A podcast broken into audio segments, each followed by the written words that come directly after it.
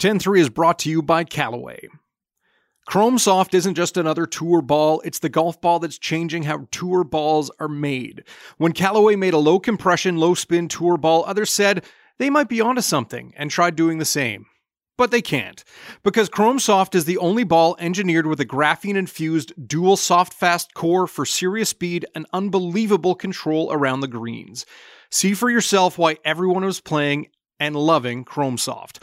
Order the ball that changed the ball at CallawayGolf.ca. Even in a city already filled with historic buildings, Ottawa's Chateau Laurier Hotel stands out as a favorite for many. But the National Historic Site has been embroiled in controversy over plans for a large addition at the back of the scenic property. I'm Dave Breakenridge, and this is 10 3. We look at why the addition has been so controversial, what the city's stance is, and why the hotel is so important. You know what else is important? Subscribing to this show. If you haven't already done so, head on over to Apple Podcasts or wherever you listen, hit subscribe, and be sure to leave us a rating and a review. Also, tell your friends about us. Jon Willing covers municipal politics for the Ottawa Citizen. So, Jon, City Council ultimately voted to uphold a previously given heritage permit related to the Chateau Laurier Hotel. But as Ottawa and visitors from across Canada and around the world will have to look at this once it's done, let's walk things back a bit here. What are they actually going to do to the Chateau Laurier Hotel? Well, the the company that's uh, that owns the hotel is Larco Investments. It's a Vancouver company. They want to build a seven story addition to the back of the hotel. So it would essentially be between the Heritage Hotel and Majors Hill Park in Ottawa, which is a great uh, federal park. It overlooks the Ottawa River and the Rideau Canal. It's right across the canal from the Parliament buildings. So Larco wants to build what is a boxy, glassy addition onto the Heritage Hotel.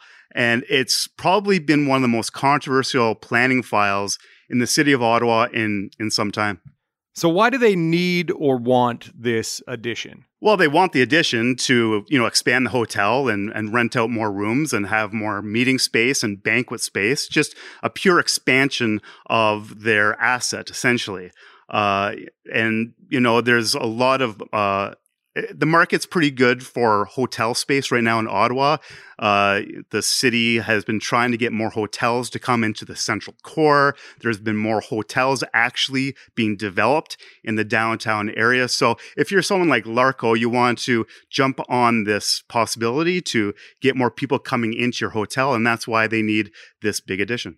So what specifically was it that got everyone hot under the collar? Because you know, it looks at least to me, and I get that I'm not in the majority, or it doesn't seem like I'm in the majority. It looks like just a modern hotel. What is it? What is the the frustration that people have had? Well, a lot of people just don't like that the addition doesn't look exactly like the chateau style hotel. So, uh, for people who have seen uh, the latest rendering of the addition, it's very boxy. There's a lot of glass.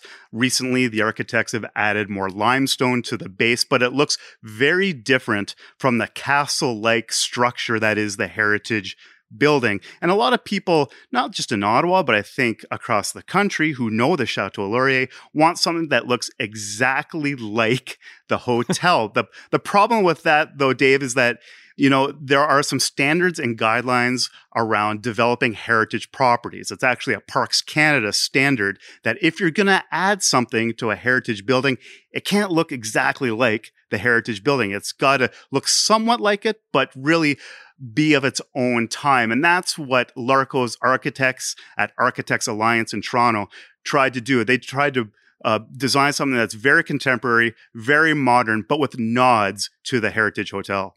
Like it has, if I recall correctly, the kind of the the top part of it, not necessarily the roof, because I think some of the the facade has that dark metal look like the roof of the current hotel. And then, as you were saying, they added some limestone so that it would look, the walls would look kind of like the walls of the Chateau Laurier.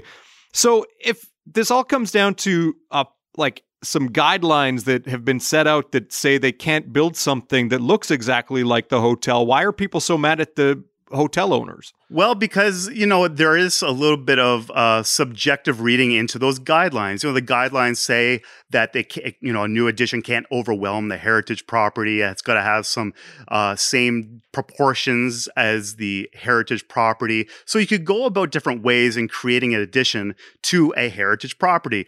Larco has done it one way with a very contemporary, modern take on an expansion, but people, critics, and there's been a lot of them, think that they could do a lot better to make it look ex- a little bit like the hotel. And I think, as you pointed out with the roofline, I think a lot of people are a little upset with just the straight edge uh, roofline that would be much different than the angular uh, geometry of the original chateau building. So I think I think that's where a lot of people are, are, are upset with. They wish that it looked a little bit, just a little bit more like the original hotel, especially when it comes to the the boxiness of the addition and especially the the roof line as well.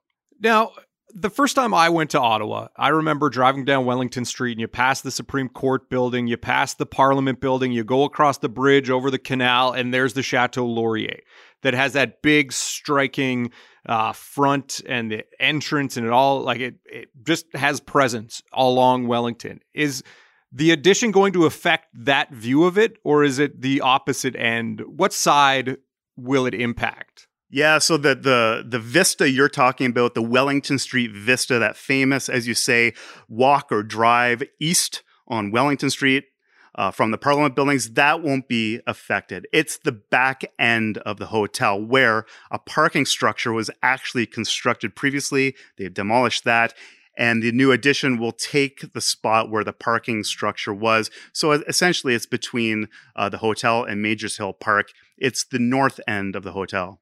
Now, out here in Alberta, uh, where I host the show from, people get worked up because we have a tendency to tear down old buildings. In Edmonton, specifically, the original courthouse is, uh, ceased to exist decades ago, the old post office building, things like that.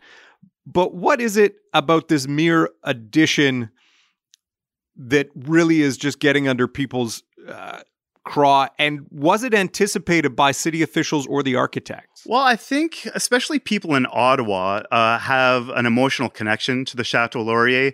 People who live in the city have gone, and not just the city, but from from wherever, have come to the chateau to go to weddings, graduation receptions, uh, maybe just gone to hear speeches. You know, have stayed at the chateau perhaps. So people really have a strong connection to the hotel. And so if you're going to screw around with the property in any way, people want to see something that they'll be able to like and live with uh, when they pass by there, go and visit the chateau in the future. So it's interesting to see how many people actually care about the hotel. If there's one thing, Dave, that I've learned over the past three years covering this, it's that a lot of people apparently care about the Chateau Laurier, not just in Ottawa, but from from all over the place.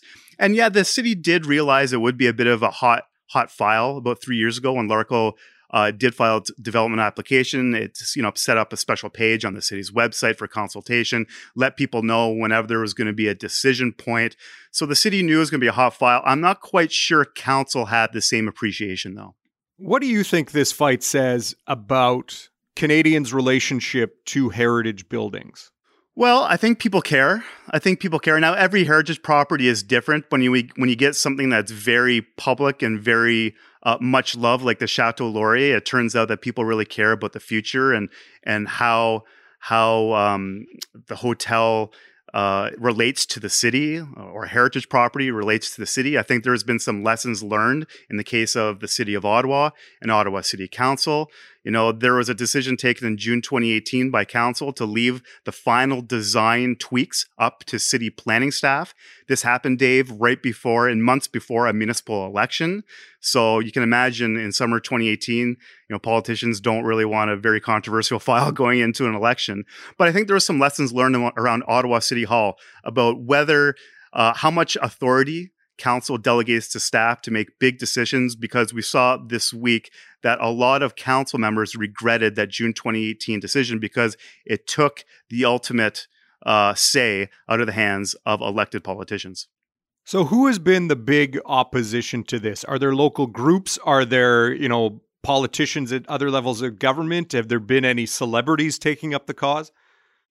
Well, it was a bit of a circus on Thursday, uh, Dave, at City Hall. We had uh, Tom Green, uh, the comedian and, and actor. He showed up in, in the gallery to to watch the council vote. Really? Uh, he's you know he's he. When I talked to him in the hall, he he remembered back to skating, skateboarding around downtown as a youth uh, going through Majors Hill Park and and looking up at the Grand Chateau. Uh, so apparently, it, it, has a very strong emotional connection for for Tom Green. You know, I think that it's going to cost a lot more in the long run. You know, when people see a picture of that part of the city, Americans, people from around the world who've never been here, they think, "Wow, I got to go there." You know, if you block things, if you start messing around with things too much, you start to lose a little bit of the impact of what we already have here, which is an incredible looking place. So you know, a lot of the opposition inside the city has come from heritage advocates as well, uh, especially a, a, group called Heritage Ottawa, who is kind of like the watchdog community organization for heritage properties in the city. But uh, and, and, there's been an upstart group called the Friends of the Chateau Laurier, who uh, really care about the future of the hotel. So, and outside of the city too, they've gained a lot of support from other conservation architects, uh, heritage architects, and just uh, you know everyday people who have have uh, uh, who care about the future of the hotel. It wasn't until actually yesterday after the council vote we had Ottawa Center MP Catherine McKenna, the environment minister, released a statement saying that uh, she thinks that there, you know there could be more work done on the design. It was kind of a little late, in, in my opinion, Dave. I think uh, council made its decision. Uh, Larco has its heritage permit, and now we're getting calls to to have Larco and the city go back to the table.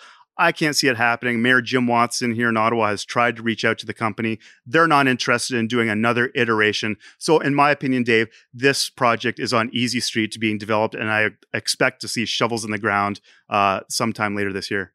So now that the city has essentially voted to uphold the heritage permit that was previously granted to Larco, and you expect shovels be in the ground soon, are there any next steps for opponents? Could there be a court challenge? Well, there could be. You can always haul someone to court, can't you? And I think that uh, opponents, especially the heritage advocates, are really putting their heads together. They'll probably take a week to think about it uh, and see whether there is a path to a court challenge. We heard city legal staff suggest to council recently that would be very unlikely for anyone to overturn council's decision on the heritage permit in court, but you know, anyone can try. It'll take a lot of money. You know, it probably if that happens, uh, city taxpayers will probably have to spend some some bucks on on on lawyers just to defend council's decision. So it's not done yet. Of course, you know, Ontario's uh, Minister of Culture, Lisa MacLeod could could jump into the the hotel is protected by provincial heritage legislation.